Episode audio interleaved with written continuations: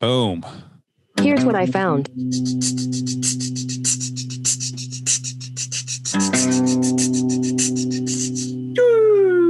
Yeah, here we are, ladies and gentlemen, for the Mando cast number seven.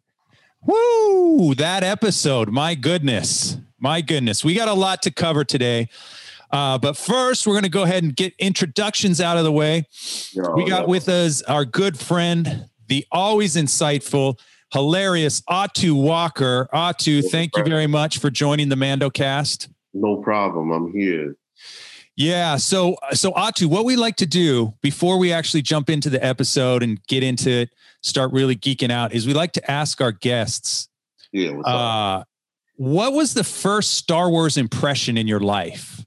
Um, whether it be first movie, something you saw in a store, um, what was it, and what kind of impression did it make on you? Okay, so I was born in 1979. Okay. My first Star Wars experience was Empire Strikes Back in the movie theater. And then at some point, VHS tapes came out and you could watch all the Star Wars series. And like we had that in our house. We had all the Star Wars. Like they came in a three pack or something. I don't yep. remember. But you can you can get all the Star Wars. So we watched them all all the time. And then, you know, uh, it was like that and Michael Jackson's Moonwalker I had on tape and we also had Coming to America on tape. Nice. A couple other like you know movies that you get, but back then it was VHS. So all my experiences with Star Wars is like I saw Empire Strikes Back in at the theater when I was a kid, and then I saw, uh, yeah, then I think I don't know if I saw Return of the Jedi in theaters. I can't remember if I did or not, but so this is good. This is good. Let's get into it because um, we've had a couple of guests. Obviously, you know, I was the generation where I saw them all in theaters. Um, so I oh, try to always impress this on viewers because it's a generational thing.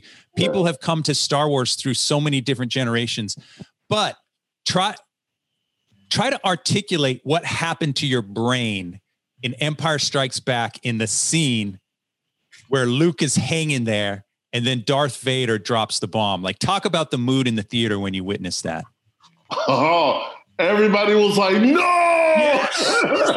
everybody was screaming. Everybody was like, no! Like, yeah. like, like, like, like, uh, the, the, the uh, Luke Skywalker saying no. Everybody's like screaming no all of yeah, yeah. Because I think, like, in all the movies I've seen, is like, None of them were. It was. It wasn't that powerful, and he said it in such a way that was yeah. like, "Yo, you fucking with us, right?" like he can't be saying that like as a friend. Yeah. But then like Luke immediately believed him, and then like we were like, "No, it can't be true." Yeah, this is Darth Vader. This is who did murdered everybody. Yep. I don't know. Like fuck. I don't know, dude. Yeah. That's what I always say. Not only did it blow everyone's mind in the theater, but even when everyone's walking out, like, can you believe what just happened? You know, it's one of those experiences that a lot of people were legit upset. It's like, what yeah. kind of movie is this? yeah. yeah. It was, crazy, no man. Because real, real talk. After that, what happened? What do we remember? Luke and Leia talking on a starship and his his hand getting fixed. Yeah, like I think you know what I mean. Like like we were like, what what is going on here? And then you were wondering, like, are them two gonna get married? Like, yeah, it was weird, bruh. It was so weird. Yeah. It, yeah, it was weird. And I will say that there, there, you know, kind of the as a kid, I don't think I remember um I don't remember thinking anything of it, but obviously when all the storylines get tied together in uh, Jedi when we find out their brother and sister. Yeah. Um, I didn't think about this until the 90s one time when I was rewatching them.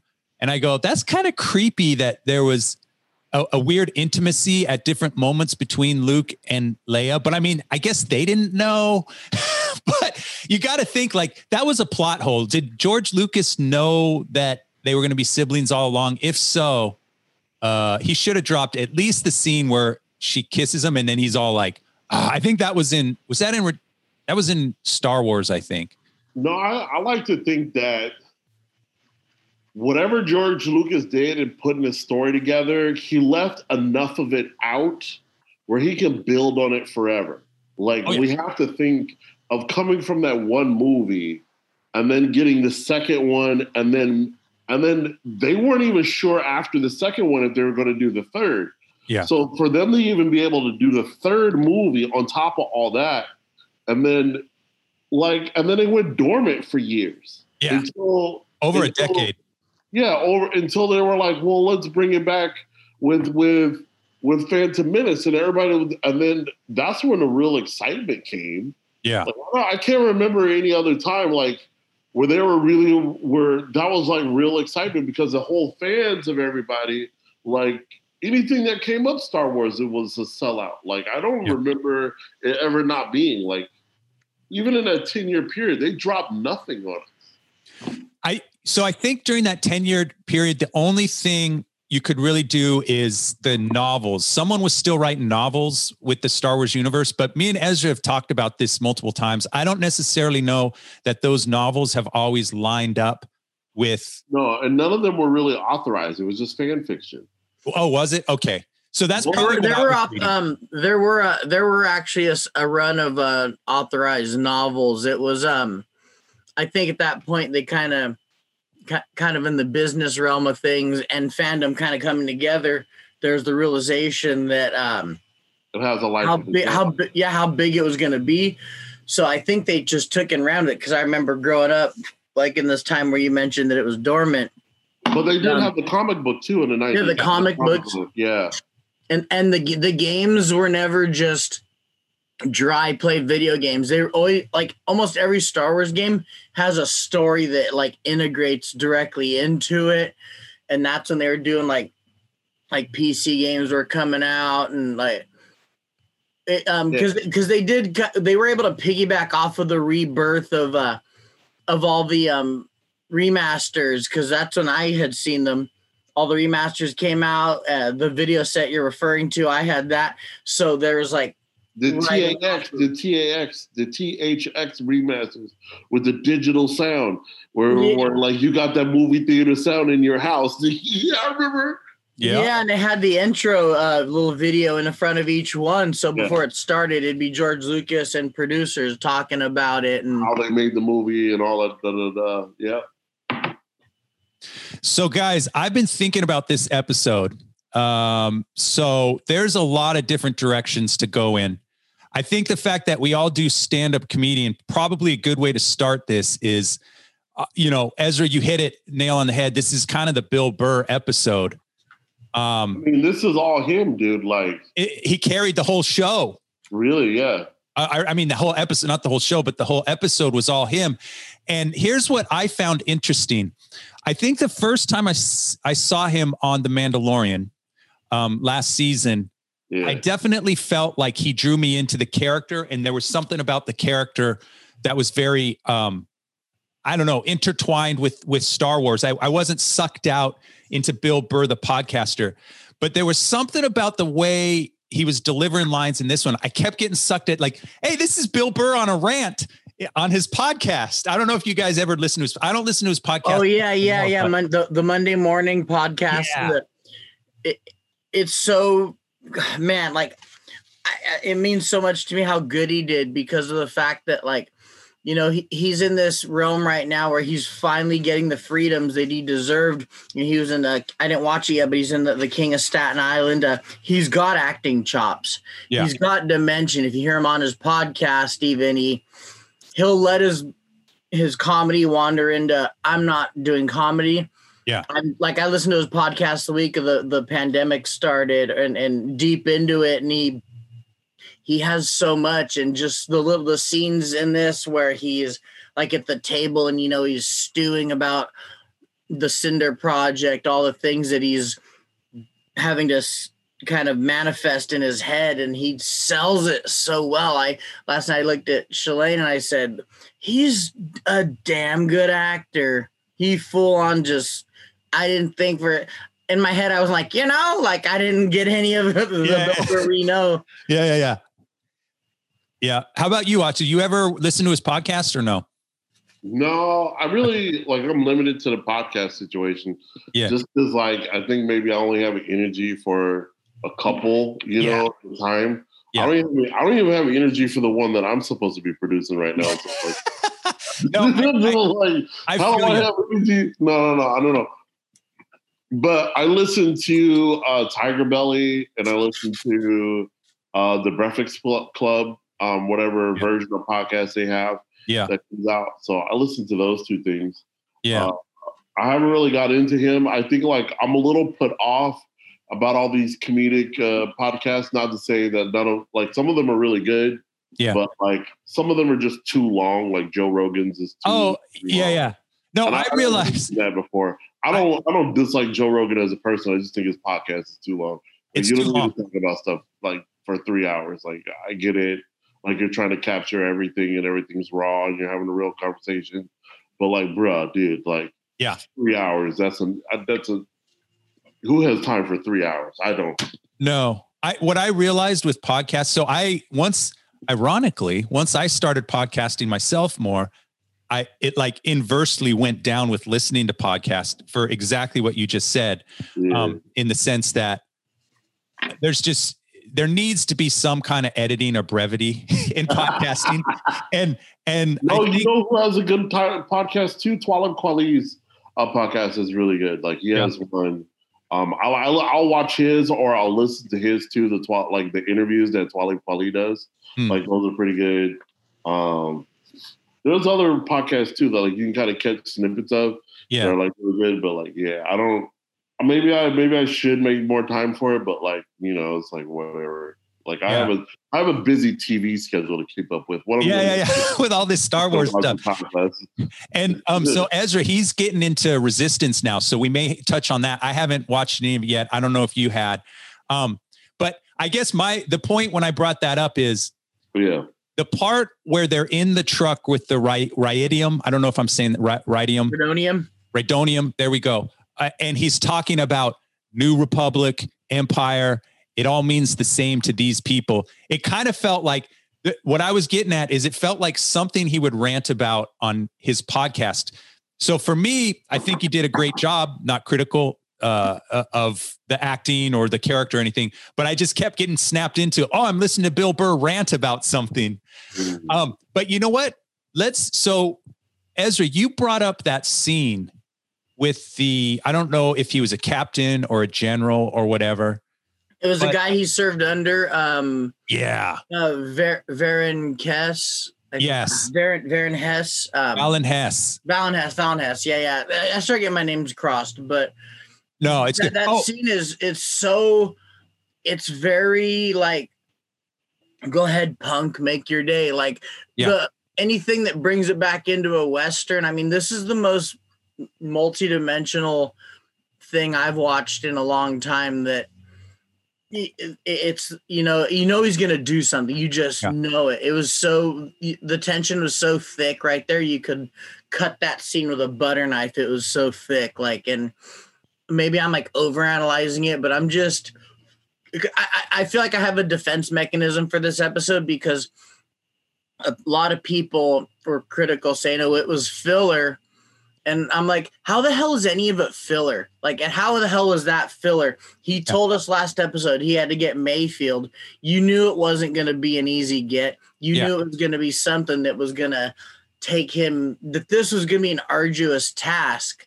And it's they're they're not going to have Bill Burr be this character and just touch on it. They already built him up last season, and they did it. So I mean, because how big do you expect the last fight to be? They're to go in, fight, probably get Grogu, get out. Like it doesn't need to stretch amongst two episodes. Right.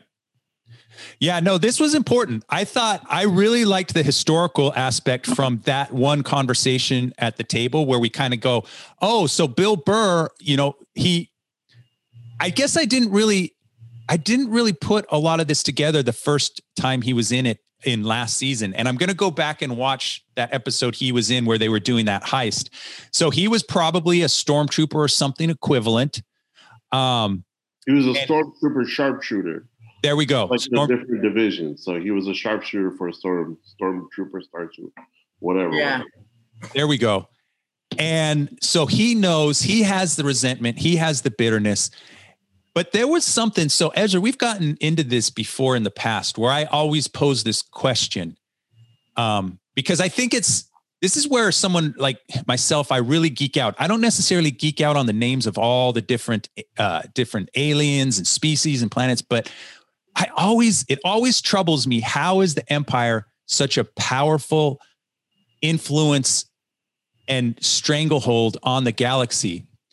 And this general, I, am going to read word for word what he said at this table, which I was like, oh, this is not only is it a very important part of the psychology of how the empire works, but it was also social commentary for us, I think, as just human civilization. So he says, You see, boys, everybody thinks they want freedom, but what they really want is order.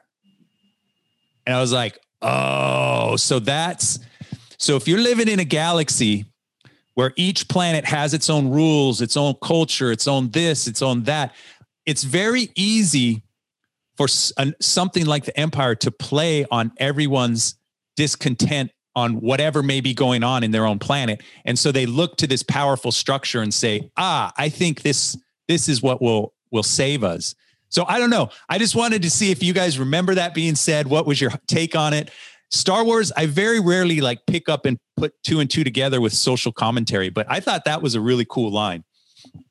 Well, I, I in general, I really feel like it's an allegory for um, divide and conquer. That's that's all of what Star Star Wars is. You know, it is a great example of political intent, and you have to understand like this is what our current Republican Party is doing right now. Their whole entire strategy is to divide the masses and conquer us all and steal and abuse and do everything that they want to do without um, you know what I'm saying, without being checked. So uh, you know, people that are interested in power want it to be absolute so no one can disagree with them.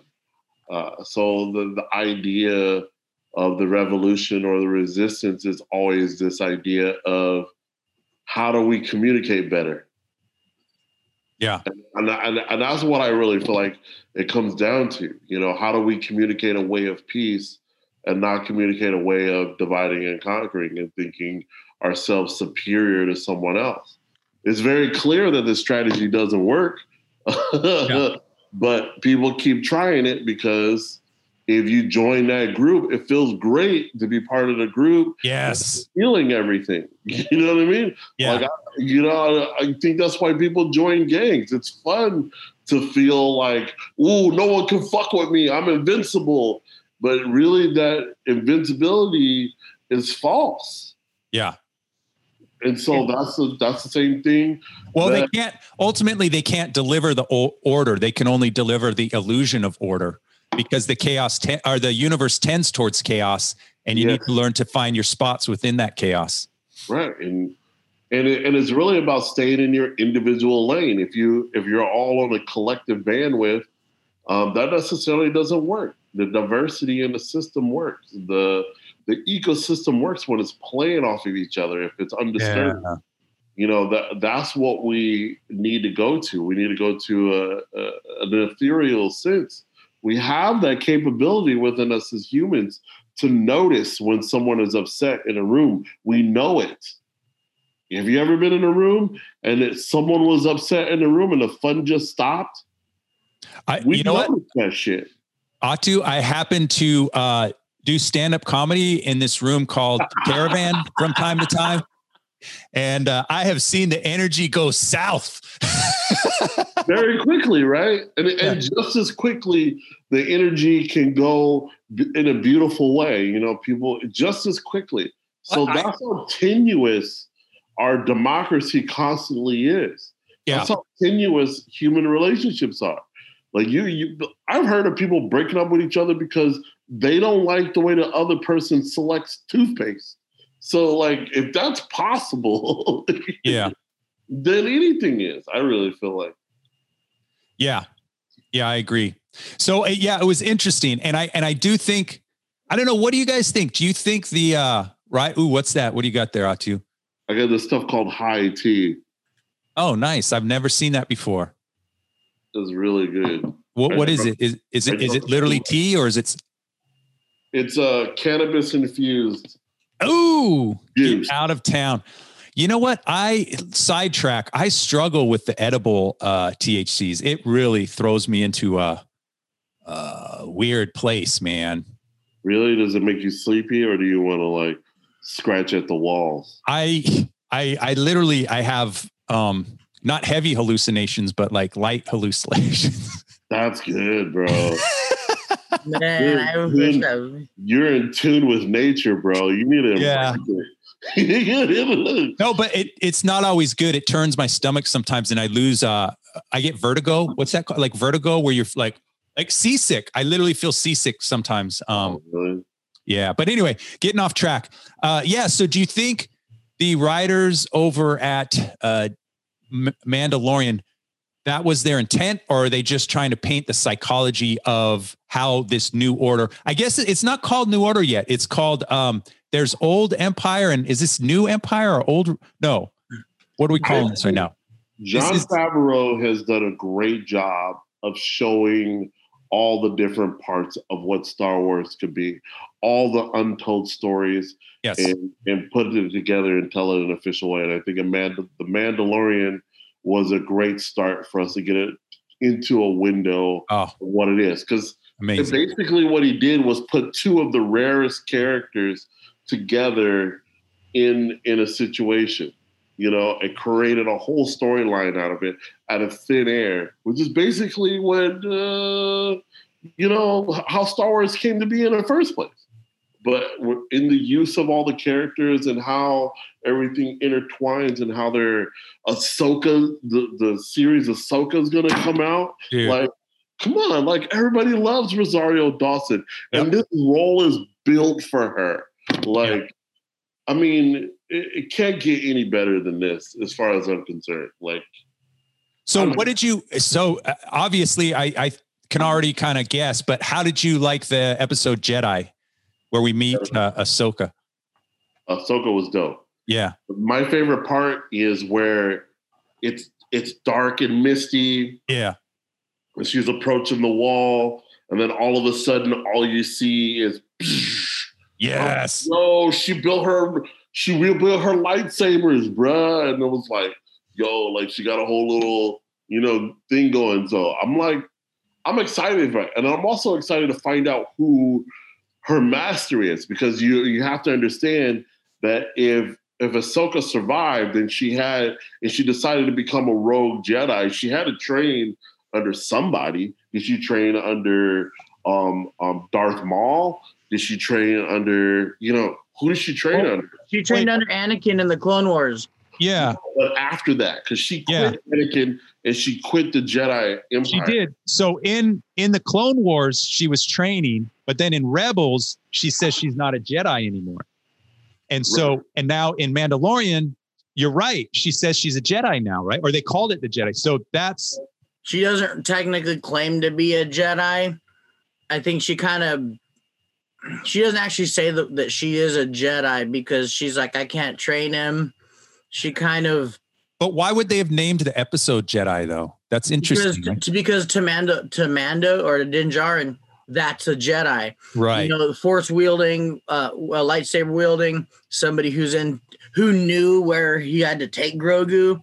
So, Okay. so she had a she she got him on the next step. So she knew everything. She he needed someone to tell him because Yeah. this whole this whole thing is was up until now is just information quest. Like Yeah. he's just been, what do I do with them? What do I do with them? No one knew nothing, and that one was like, hey, someone finally knows something, and now he finally gets the answers, and then to as he's getting the answers, he loses them, and now we're building towards like he's gonna keep the he's gonna keep him. He's Well, gonna So I think probably, yeah, I agree. I think so. We only have one episode left. So the episode has to be Grogu being rescued, which means we're not going to ever get to the planet that um, Ahsoka told him to get to, right? Mo- well there's likely. there's theories that and it makes so much sense there's a lot of theories that he's going to um, basically stay on the planet where he's training and he'll probably this is what episode season three would probably show as kind of montages of Din Djarin showing Grogu some. Basically, they're learning the Force together, even though Din Djarin isn't Force sensitive, at least as far as we know of. Yeah. He's going to be there because he's the one who's able to get him to listen. Because we already can tell by his puppet body language that Grogu does, he wants to be with Din Djarin. He doesn't Yeah. want to be, you know, don't you want to learn that Jedi stuff? No, like he wants to just be a ragtag bandit with Din Djarin. Yeah. Yeah, that's that that is a good point. Um so let's we got to we have to touch on the unmasking again. Um so Ato just to bring you up to speed, me and Ezra in season 1 I I personally I felt a little I, didn't necessarily want the mask to come off in season 1, especially in the circumstances it came off because it felt kind of like a cheap just let's squeeze it in here but unmaskings like we had to what i was telling ezra is we waited a decade from new hope or it was just called star wars and then empire strikes back and then return of the jedi and on his deathbed we get an unmasking so this one um i i don't know ezra i kind of changed my opinion and i thought this was this was a good reason and i think it set up that scene so well that i i guess what i'm trying to say is I I would have liked this to have been the first unmasking if it were up to me. I don't know. What are your guys' opinion on that? Well, seeing as how like I have it silently playing in the background right now, and I'm looking at the scene, Hmm. I think one of the things that I will note is that like you can see that, um, I mean, let's I mean let's real talk. Like he really made the decision while he was in the room. Like if you're thinking about the character himself in, in this particular part of the movie, and I think that's what Star Wars is good at in general. Like you you can see people considering things back and forth, Mhm. and like I think the decision was made in the room. You know what I mean? Like despite how they did it and the script and all that type of stuff, I think the intent was that the character made that decision in the room. Like they they were going to go one way, but then they chose to do the right thing. Like, Yeah. that's the the power of the force. You know what I'm saying? Yeah. So like I'm gonna go with that. I'm gonna believe in that part, and and and, and I and I want and I want for Star Wars to like be true to that. You know, the decision being made in the moment. Yeah. So I, I think that's what it was for the character. I think it was like for the story. That's the way it had to go. And Bill Burr foreshadows it. Bill Burr, like, like I, I, I'm a sucker for foreshadowing, almost to the point where I, I feel like foreshadowing takes away some, some suspense, but it's okay because Star Wars is such a big. There's always someone laying out some kind of warning or some kind of like, hey, this isn't Mm, the Star Wars is built on that. Like he's going to bring balance, or we don't, whatever they say. Bill Burr or uh, Mayfield's like, hey, you know, we all have that line we won't cross unless we have Thank to. you.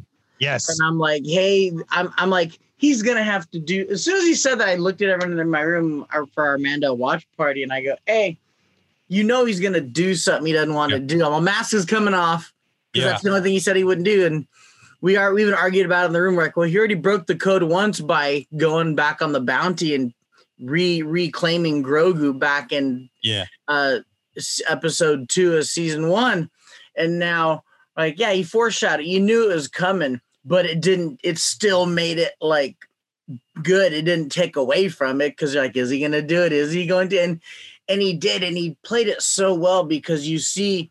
He's good at being stoic, and you know he's just so much more comfortable with the helmet on. Yeah. You know he's just thinking like, like, like he pre- he feels like he just showed his pecker to everybody in the room, Yeah. can't find his underwear. He's like, oh my god, what do I do? Like to him, that's being naked. Yeah. Yeah. And, I think, and I think that was the one way that uh, that uh, Bill Burr's character, whatever his name is, uh, could like contribute to the situation was like by by making sure he didn't out himself. You know what I mean? Uh, And he knew that's the only way that the whole he would be able to make it back and forth. And so I don't know. Like I I really liked it. Like it, it Yeah. it worked out really well. I, I think it did too. And it it also talking about the philosophy of Star Wars, it played in really nice because Bill Burr he he said that you said the foreshadowing um, as Ezra. So it happened in multiple places because when they were driving in the truck, he was he was busting his chop. He was uh, busting the Mandalorian's chops about uh, compromising to put on the Imperial armor. And he's and then he showed the people and he's like, see, New Republic Empire, it doesn't matter to them. They're just trying to eat. Right. And we know that in Jedi psychology, um, I forget what movie it was quoted in, but they they talk about Jedi don't deal in absolutes. No. Right? The absolute. So there's a through line in so much of what happens here. So basically, Mayfield, Bill Burr is saying people do what they got to do. It's a pragmatic universe. We got to do what we got to do to survive. And when the time comes, you make the choice that you need to make to survive. Now, what's interesting is there are two uh, uh, two characters or structures within Star Wars which are uncompromising characters. The Empire, right? Because the Empire says people say they want freedom, but they want order. And so it's like this uncompromising, rigid system that's put in place that's meant to control, intimidate, and also progress, whatever. But then the Mandalorian, that culture, especially that cult, um, I just forgot the name of the cult they're in. Mm-hmm. They are uncompromising in their values, and their value system is uh, it's a cult, right? So it's it can't change, it can't bend. But what's happening is now we're starting to see the Mandalorian having to take these compromising, pag- pragmatic choices, and I think that's why I say this was the perfect moment to unmask because it's like he's literally deciding do I pull the do I walk away and give up on Grogu? Basically his child right? We'll call it because he he's referring to it as I lost a child right? So that's his child. Does he walk away from his child or does he compromise his value system? And the Jedi don't deal in absolutes and they make the dis- right decision the best decision that you can make at any given time. So I feel like there's this whole philosophy that we're being presented with that all of these seemingly um, uh, unconnected things to me seems like they're all telling the same story. Uh, but I don't know. That's what I got out of it. I don't know. It's like, uh, you know, I think I really like stories a lot. I think um, you know, I have a joke that that I talk about is like redemptive, like black fathers, and that, that relates to a couple things. Yeah. Um, I, I'm, I'm like okay with like all of it. I, I think like, you know, even the dark side, like there's bits and pieces of it, but like, uh, they show some way to include the humanity of like who we really are and what, what yeah. we see. So I'm they, liking I'm liking the show. Yeah, I think uh, what I like about that whole scene is, is, um what what this episode too what was just so important to me is uh this it, it was kind of a way of saying like okay we, we knew we, we knew that the I'm gonna refer to as Baby Yoda because of I'm gonna talk about him as the hype of Baby Yoda. Yeah, yeah, yeah. That that we know his name, but the hype we'll yeah. call it Baby Yoda hype. Yeah. It started selling people on the show and making people watch it in ways that maybe they wouldn't have. It brought in a whole audience. Um, having this episode play out the way it did, even and Shalane was like, "Hey, uh, they didn't even show him once in it," and I was like, "It's the Mandalorian. It's not Baby. The show is." Like you wanted a show about a Mandalorian, you wanted a tale based on him it, it was a good hey let's not forget what it's really about yeah. we know that you love that character and the the the li- the live MacGuffin. We know what you all want already. I yeah. think they had to have been able to at least see that it was that he was going to blow up and take on a new meaning from the show that people maybe it was unintended. I don't know, but it's a Mandalorian show. That was the original yeah. draw people I knew that were hyped for it in the beginning of last year were like, remember Boba Fett was a Mandal was wearing Mandalorian armor and and you watch you loved the Mandalore stories and Clone yeah. Wars Rebels. So they're like, I want more of it. There's gonna be live act. It, it's supposed to be about him, and this episode let us know like. Why do we care about him? Oh, that's why we care about him. And he's Yeah. going to make us care about him more because he's going to show just how rogue he's going to rogue on being rogue Yeah. and it just I, I um I and I oh god I love the part at the end when he comes back at Moff Gideon with his own like we completely tells him word for word what Moff told him at the Yeah. same uh, episode of last season's like you have something I want. I was like, oh, he's he's gangster. Like, look at him. Yeah, yeah. He's like, I'm like, he is coming. Like, you never get the good guy threatening the bad guy. And I love when the good guy threatens the bad guy. Yeah. No, He that was was it's about to be a wrap for you, and you and, and you totally believe you totally believe it's really oh it's a wrap from Moff Gideon. Moff Gideon about to get it. He's about to get it smacked up. yeah. We're like, ah, like we all stood up in the room. I was like, nah. Yeah, yeah. No, that was that was. Oh. it was Hey a- guys, I gotta I gotta bring this up, not to bring it down into the mud, but man, that scene where those two women were shooting, that was doing something for me, guys. You went know. there before you went there before I did. That's what I was gonna say. Like that was please, hot. please tell me you don't want to posterize. They just had the shot Ooh. right now of them both holding the guns, and I was like, oh my god, like look at like and, and nobody does this in there. This is a Mando cast Women exclusive. are the best pilots and snipers, dude. I'm telling you. Yeah. Yep. Nobody nobody's gonna do this. Yeah, no one's gonna do this in a Star Wars podcast but us. Somebody, I'll say it, I'll say it the way Ezra Paco does. Damn, they're just gorgeous. And no one says it like that. And it's so awesome. I don't even care. And we love it. Yeah, yeah. About the power, like no one touches on that, but here. Let's put it this way, guys. I was feeling the I was feeling it in the Schwartz. But that was yeah, that was a badass scene where they're both up there. That's and they're- enough of that. I know, but it was, but it is cool. Like, like on the real, like it was because it did also like it does. It, it, it there is a a certain yeah, but it also aside for what it was, um, I'll I'll bring a value to it was that like Sexuality is barely mentioned in the Star Wars universe. You know what? That is true. We It should really barely isn't. mention it as well. Like, and nobody fucking in Star Wars. They haven't made rated R Star Wars yet. No, but hold on. Return of the Jedi, the dancing girl who uh, unfortunately went down into the Rancor pit. Come on. I mean, that's That's the closest we got. yeah, that was the closest. That's closest. the we got. closest we got to Leia in a bikini or whatever. Yeah. that is weird. You know, that brings up a question for me. You know, um, Jedi talk about you can't fall in love, but without love, there's not a chemistry. How do Jedi expect to create other Jedi? Do they just assume that people are going to be born to Sith that give into their urges, and then they'll turn the people that were born Sith into light siders? Like, how, how do they expect people to procreate? Like, do they just think it's an organic thing and like like animals that aren't humans and dolphins, or like? I've never understood That's a that. good Like, question. See, this we're going deep in this podcast. We I don't know who like- I feel Anakin like the Jedi Order was more like what we like to call like uh I think in some ways they were shaped after like uh wh- one of those uh a mythical knights of the round table kind of idea. You know, like uh they they have some um duty to justice above themselves. You know they have some duty to humanity above themselves and the midi-chlorian content of children.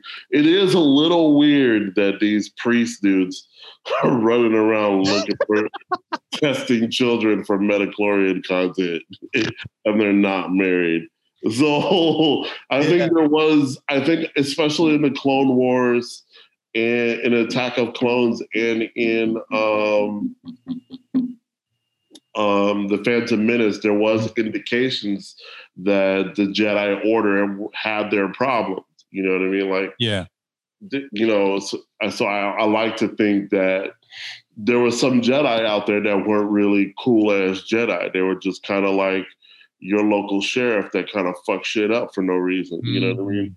So You know, I- yeah, you know what? Like, I, I like that you said that, Ato, because of how one thing that Matthew we we kind of touched on about how Star Wars touches socially on and whether unintentionally or not, that think people do things differently. And I've felt that with like the Jedi. Uh, I so we like one thing that's come up this week with a lot of friends I've talked about is like Mace Windu. He's kind of a rogue Jedi a little bit. I mean, he does follow the he is part of the um the Jedi Order and part of the yeah. Council, but on the other hand, he does. I mean, I the the um, the lightsaber. They say the the, the way the lightsaber oh, color purple, yeah. You know, uh, purple shows that hey, he's not afraid to do what he really needs to do, even if it's a for for the moment. For and, and you have to think there's probably Jedi out there who aren't exactly the way Yoda preaches it. Is that it? And it's no other like that because that's an absolute in itself. Well, we also see like Jedi's don't really take orders from anyone. They all have their own self consideration. Like they all have their own um, modus operandi. You know what I mean? Um, you definitely notice throughout the series and stuff like that. But like you know, Ahsoka Tano brings this up with the Jedi, and especially when it comes with the the whatever war the that they were fighting before the Empire took over, mm-hmm. is. Uh, even the fact that there that was a false war, the Jedi became generals of that war. Yeah, they became mm-hmm. they became uh, a, a, military force, and yes. they were pushed into that role, and and that's when things kind of went awry for them. I think when you when you're there, they were never intended to be that, but yeah. I think you know they got on the wrong side of things because they were too busy being divided. Yep. Yeah, no, that is a good point, and that's brought up uh, in the in Rebels actually. So we see it in the animated series of Clone Wars where they are the generals, but then it's also brought up, uh, kind of called back multiple times in Rebels where they talk about their admiration for the generals, and when they're saying generals, they're referring to the Jedi's. Yeah. Um, well, I I also know that like there there's some intention behind that with you know Lord Sidious, like Lord Sidious intended for them to be divided in that way, like too busy fighting all these battles and all these fronts. Yeah. That like how could they notice what it is that he was doing in, in Coruscant? He wanted to divide their power, and that was the whole thing. You know, Mace Windu, the reason why he was the most powerful Jedi at that time, other than Anakin, is that Lord Sidious wanted to pit those two individuals against each other in, in an empirical and, and also battle because Mace Windu never believed that Anakin was the the chosen one because he knew that he had more Mandalorian content than him. So I don't know, man. Like there's yeah. got to be something to it, you know. Yeah, definitely. Well, they're gonna um they're supposed to be maybe I've looked too far into it, but they're already planning season four of uh hmm. of Mandalorian. So three's written and in production. Um for four, apparently there's supposed to be some big showdown or big either a showdown or a truce between Boba Fett and Mace Windu. And Mace Windu is going to come back, and he's supposed to get like they're, they're supposed to they're supposed to do something with Mace Windu where they're going to do three stages of. uh They're going to. telling you, if if Mace Windu comes back, it, like if, if if Darth Maul is able to come back, one character they got to bring back is Mace Windu because no one knows if Mace Windu survives or dies or anything like that. And then like all of the information about him as a character goes dormant. Yeah. You know, like there's no mention of him in the New Hope or any of those. Yeah. You know, despite you, you would think Mace Windu will come out of the woodworks if you were him, but maybe you don't want to. Like, like there's something to be said for the most powerful Jedi to be wiped off of existence out of a window. I don't know about y'all, but I feel uncomfortable about it. I I think that that should be when we look at that timeline, I think that's a story that needs its own series, actually. Well, they're they're planning on it. They're gonna okay. do. Um, they want to do. Um, they want to touch on him as a youth, like as a Padawan, and and how he okay. was trained, and they um through through uh, the Old Republic. Okay. And they want they want to also touch on him right before Anakin came into play, and they also want to touch on him how he survived a, a, we- a weathered Mace Windu. They they want to do that, and apparently they're trying to figure out how they're gonna how they want to portray all that. That's in the works. Okay. So Good. We need more of that. I wouldn't it be crazy if he was on Tatooine at the same time as uh Obi Wan? I don't know, dude. One thing that Star Wars, one thing that does bother me about Star Wars in general is like after these worlds blow up, Uh. like what happens after that? Like what happens to the solar system after that? What's the effect? You, you know what? Good point. I'm sorry, I'm like I'm like thinking like a physicist. Like what the fuck happens to the solar system if a whole planet blows up? well, not just that. You can't fly to all these different planets and not walk and move differently. Okay. You're talking about centimeter. If the circumference of a planet is a one centimeter thicker across the entire circumference, you're either walking faster or slower. So you can't.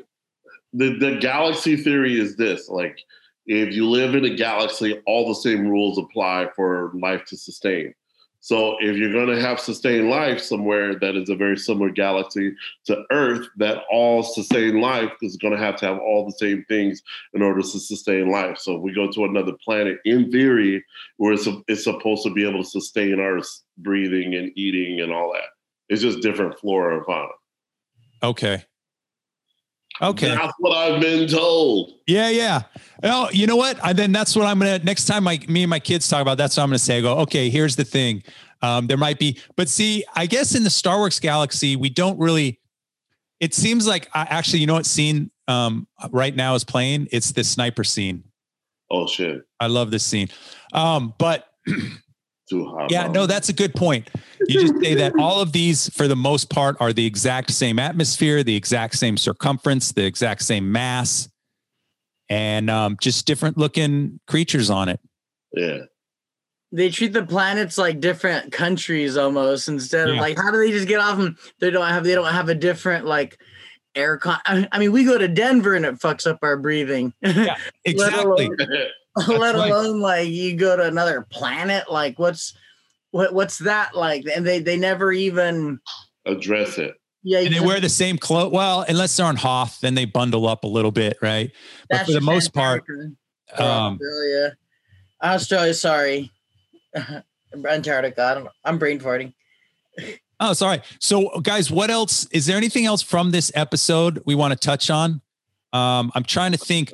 I, the o- the only other thing I have this pirate scene um, behind me. So you know what my oldest one said when we were watching this? What would you say? She she goes, "Well, these pirates could be freedom fighters for the planet. Why doesn't why don't they try and talk to them?"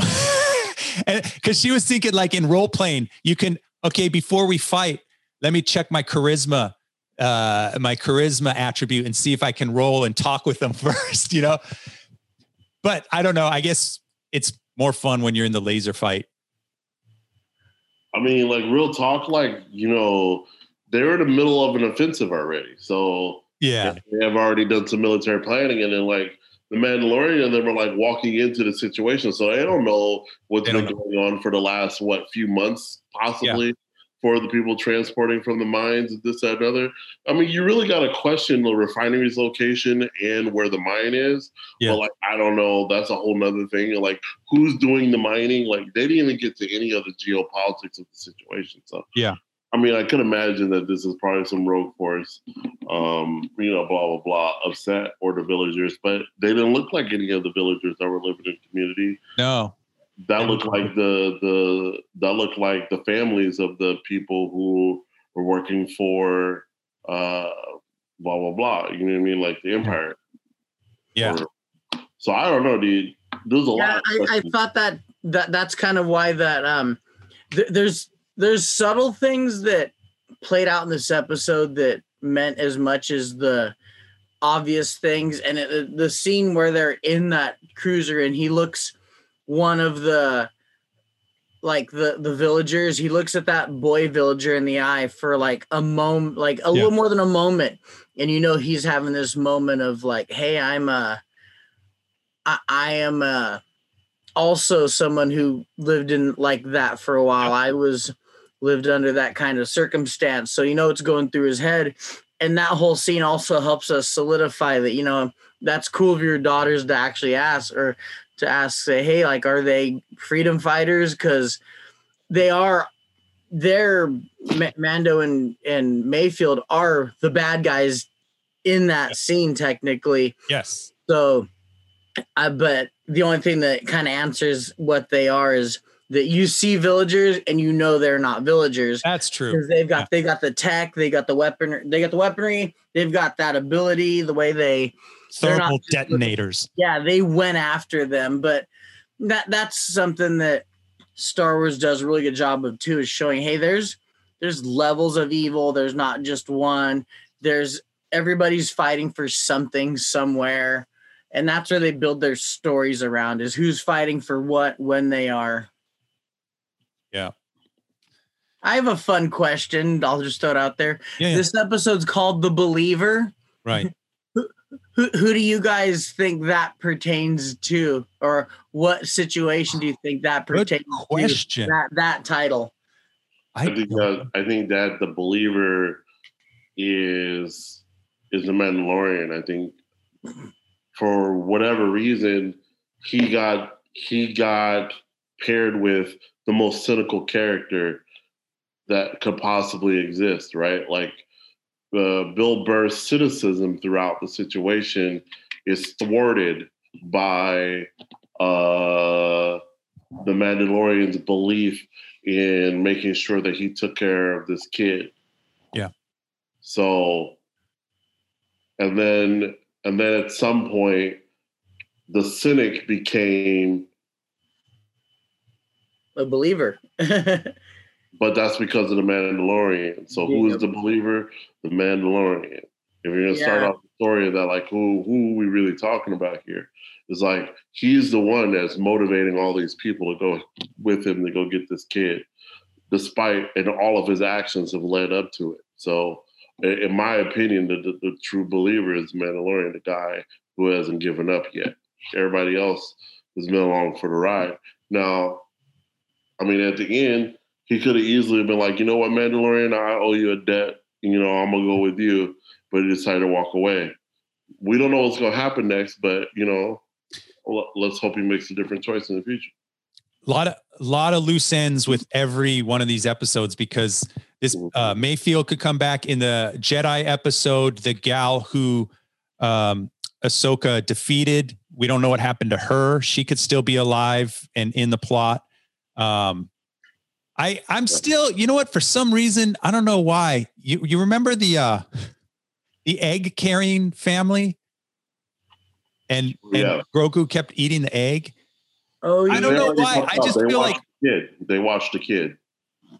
Uh, yeah, They did exactly, exactly. But I feel like why did they have them? Th- those guys might circle back. I don't know. Yeah, they might. They might. Um, so I just feel there's a lot of characters that um, there was enough of them being part of a plot that uh, it, and then we don't know really what happened to them.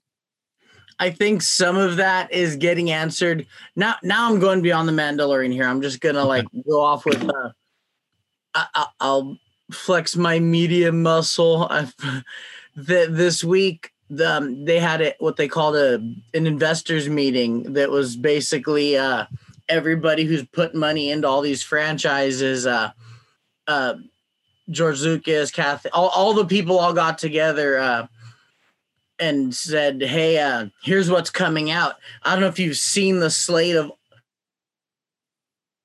Uh oh. there's Star Wars stuff coming out over the next five years between Disney Plus and maybe movies.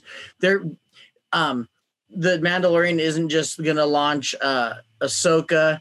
There, there's um, well, they are, but there's also there. There's gonna be tying in like uh, I forgot what the, th- there's some story about the the guy who Andor. I should have it in front of me as a reference. But basically, if you're kind of curious about anything at all that hasn't been touched on, it's safe to say they're probably going to bring it up somewhere along the next five years. It, it, it looks like they're leaving no stone unturned for what they can build story off of for for what's to come. They- They're doing a Rogue Squadron movie. They're doing uh, a droid story that's supposed Oh, to be about a side thing about R2 and C3PO. They're gonna do yeah, the, the guy the guy from uh, uh Rogue One, the pilot or Andor before all Hmm. the stuff happened. They're doing um they're supposed to start telling everything after the rise of Skywalker. They're they're they're getting uh, almost ridiculous with it. They're doing Yeah. a Lando story. They're doing um I should have put it in front of me, but more than one thing that's been on the Mandalorian is going to be touched on. And, Yeah. and th- then they they want to continue this, Yeah. and they sh- and and they should. Right. Well, this has been so much fun. All the, I mean, the, from the sets to the characters to the dialogue. This is just, I love this series. Um, Have you guys watched? Um, so on Disney Plus, they have like a, a, a junket of all these production interviews and stuff like that. I haven't got to that yet. The gallery. Okay, so me and my kid watched it. So we watched all of the Mandalorian, and then we watched how they're doing Mandalorian.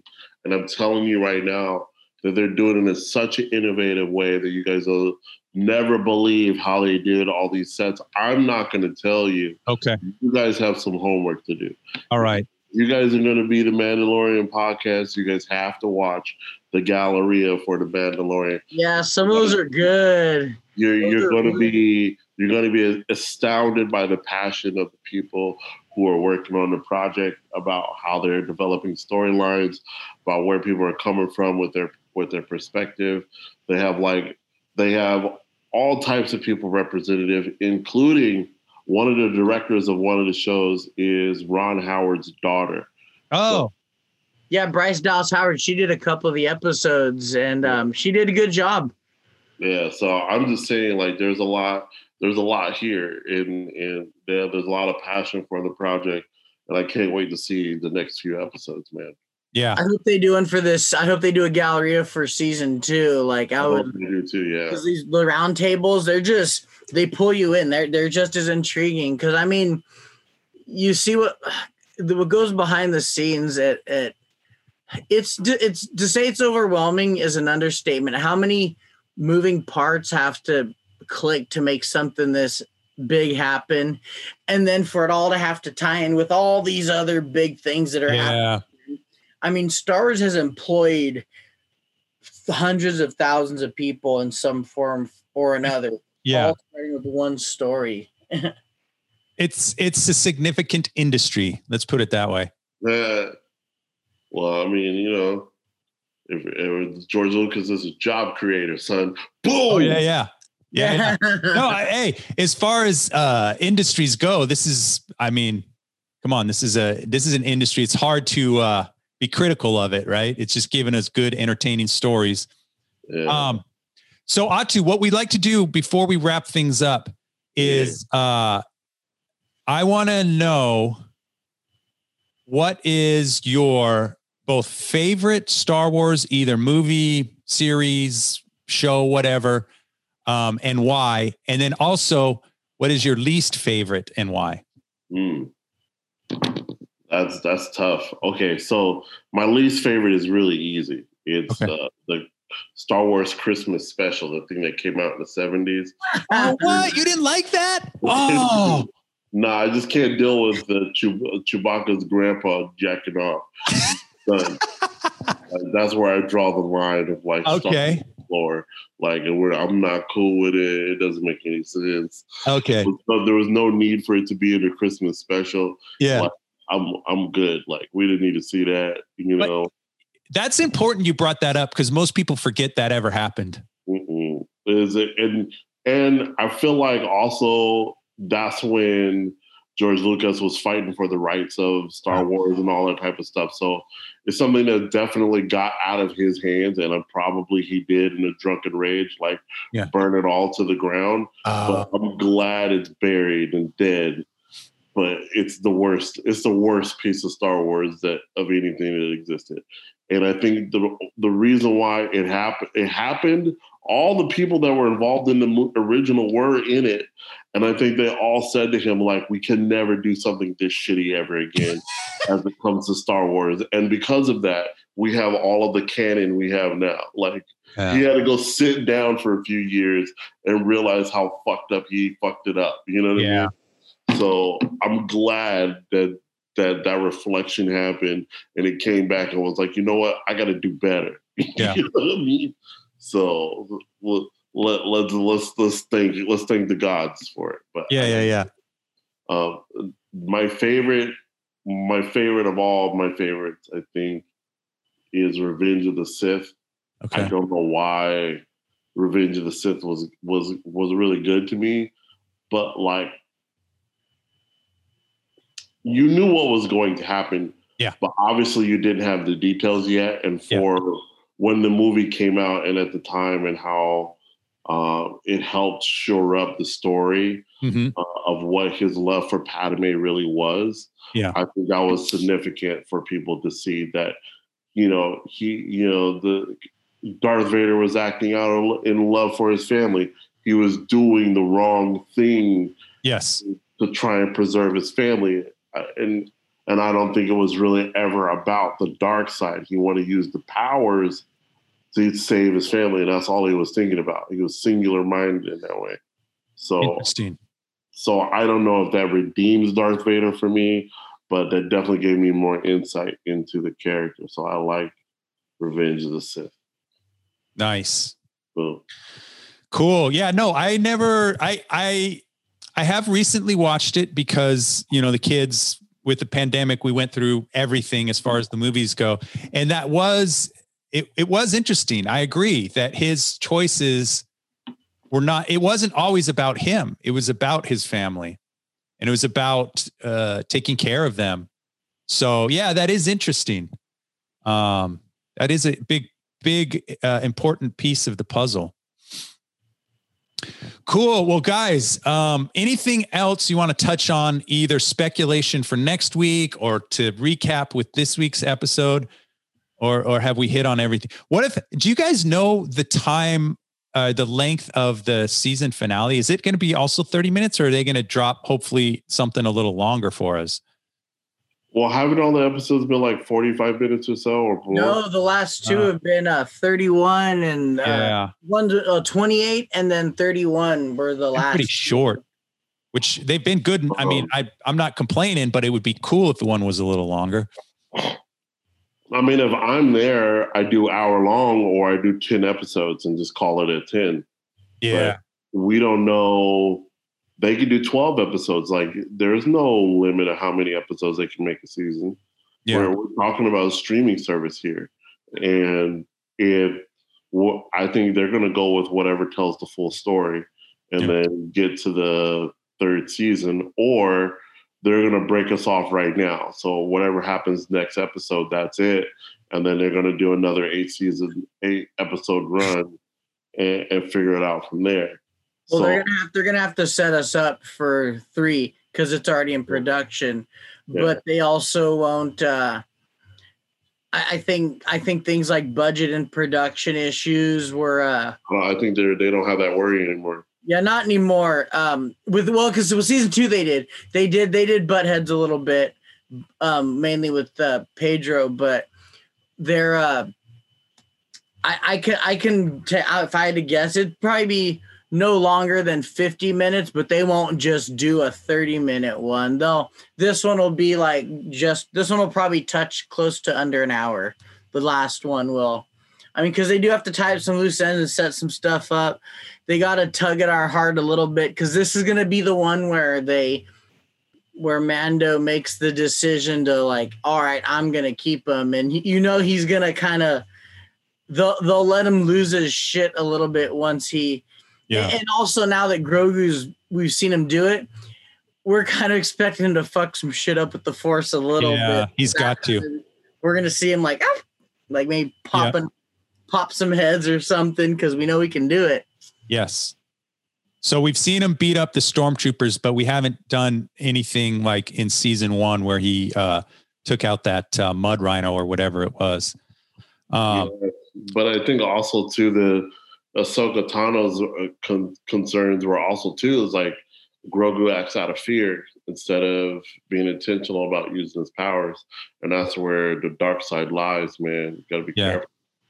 Can be acted out of fear, bro. So Right. well, well who's to say? Uh, what if Grogu becomes a Mandalorian though? That would be ill as fuck though. I'm just saying. Yeah. I'm just saying. Grogu being a Mandalorian. That, that would be bad. A found. Well, he's a They found. He's already. He, he's already been referred to as a foundling by someone, right? Didn't someone Yeah. call him? Yeah. Yeah, the the um, armor calls him a foundling. So he's a foundling. Like Yes, that's why right. to take care of him, and so that's why he even. all this is this is all the armor's fault. I don't know why, but for some reason, I just still feel like Sabine is going to jump in. Maybe, maybe not this season, but I, I would, man, I would, my head would explode if Sabine jumped into uh, the season finale on this one because the dark sabers has to come into play next episode somehow. Yeah. Well, I think I think everything converges, right? Yeah. I think that we know that Bo-Katan is looking for the dark saber. We know that they're look, and so the only place the dark saber could be is with who it's currently with, and everybody knows that. So Bo-Katan is going after him, Ahsoka's going after them, and the Mandalorian's going after him. Yeah.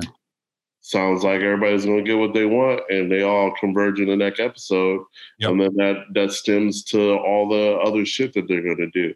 If if I'm them, that's what I do in storytelling. Just put everybody in one episode. Yeah. Today. Yep. I think that's what's going to happen.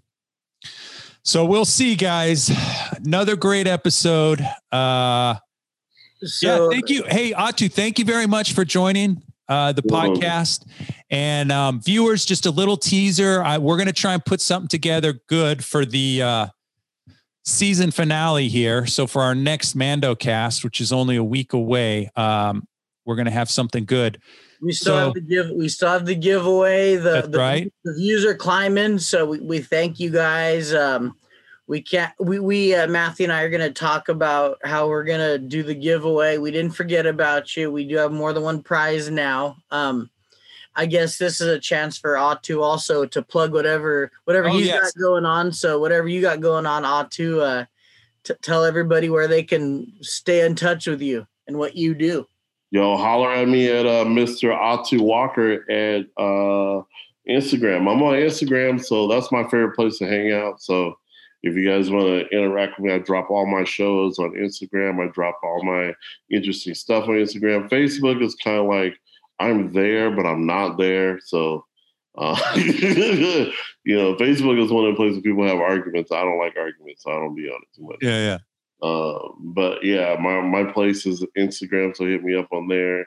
All the shows that I do are posted on there. So like, uh, you may want to do. I do have a coming up. We're doing a benefit. Pick Your Poison is doing a benefit on uh, sometime in December. I guess I'll post it as well on my Instagram. Um, we're going to be doing a benefit to help out clandestine brewing in San Jose. So they, we're going to help out that team um, get some funds, and uh, we're gonna do jokes and stuff like that. Um, Ivy Cordova's on it, uh, Jesse Hit's on it, um, the Pick Your Poison crew. Uh, so it should be a real fun show. So holla at your boy. Peace. Nice. Cool. That's it. Are you gonna you want to play us out, Ezra? Or are we gonna just uh oh here we go.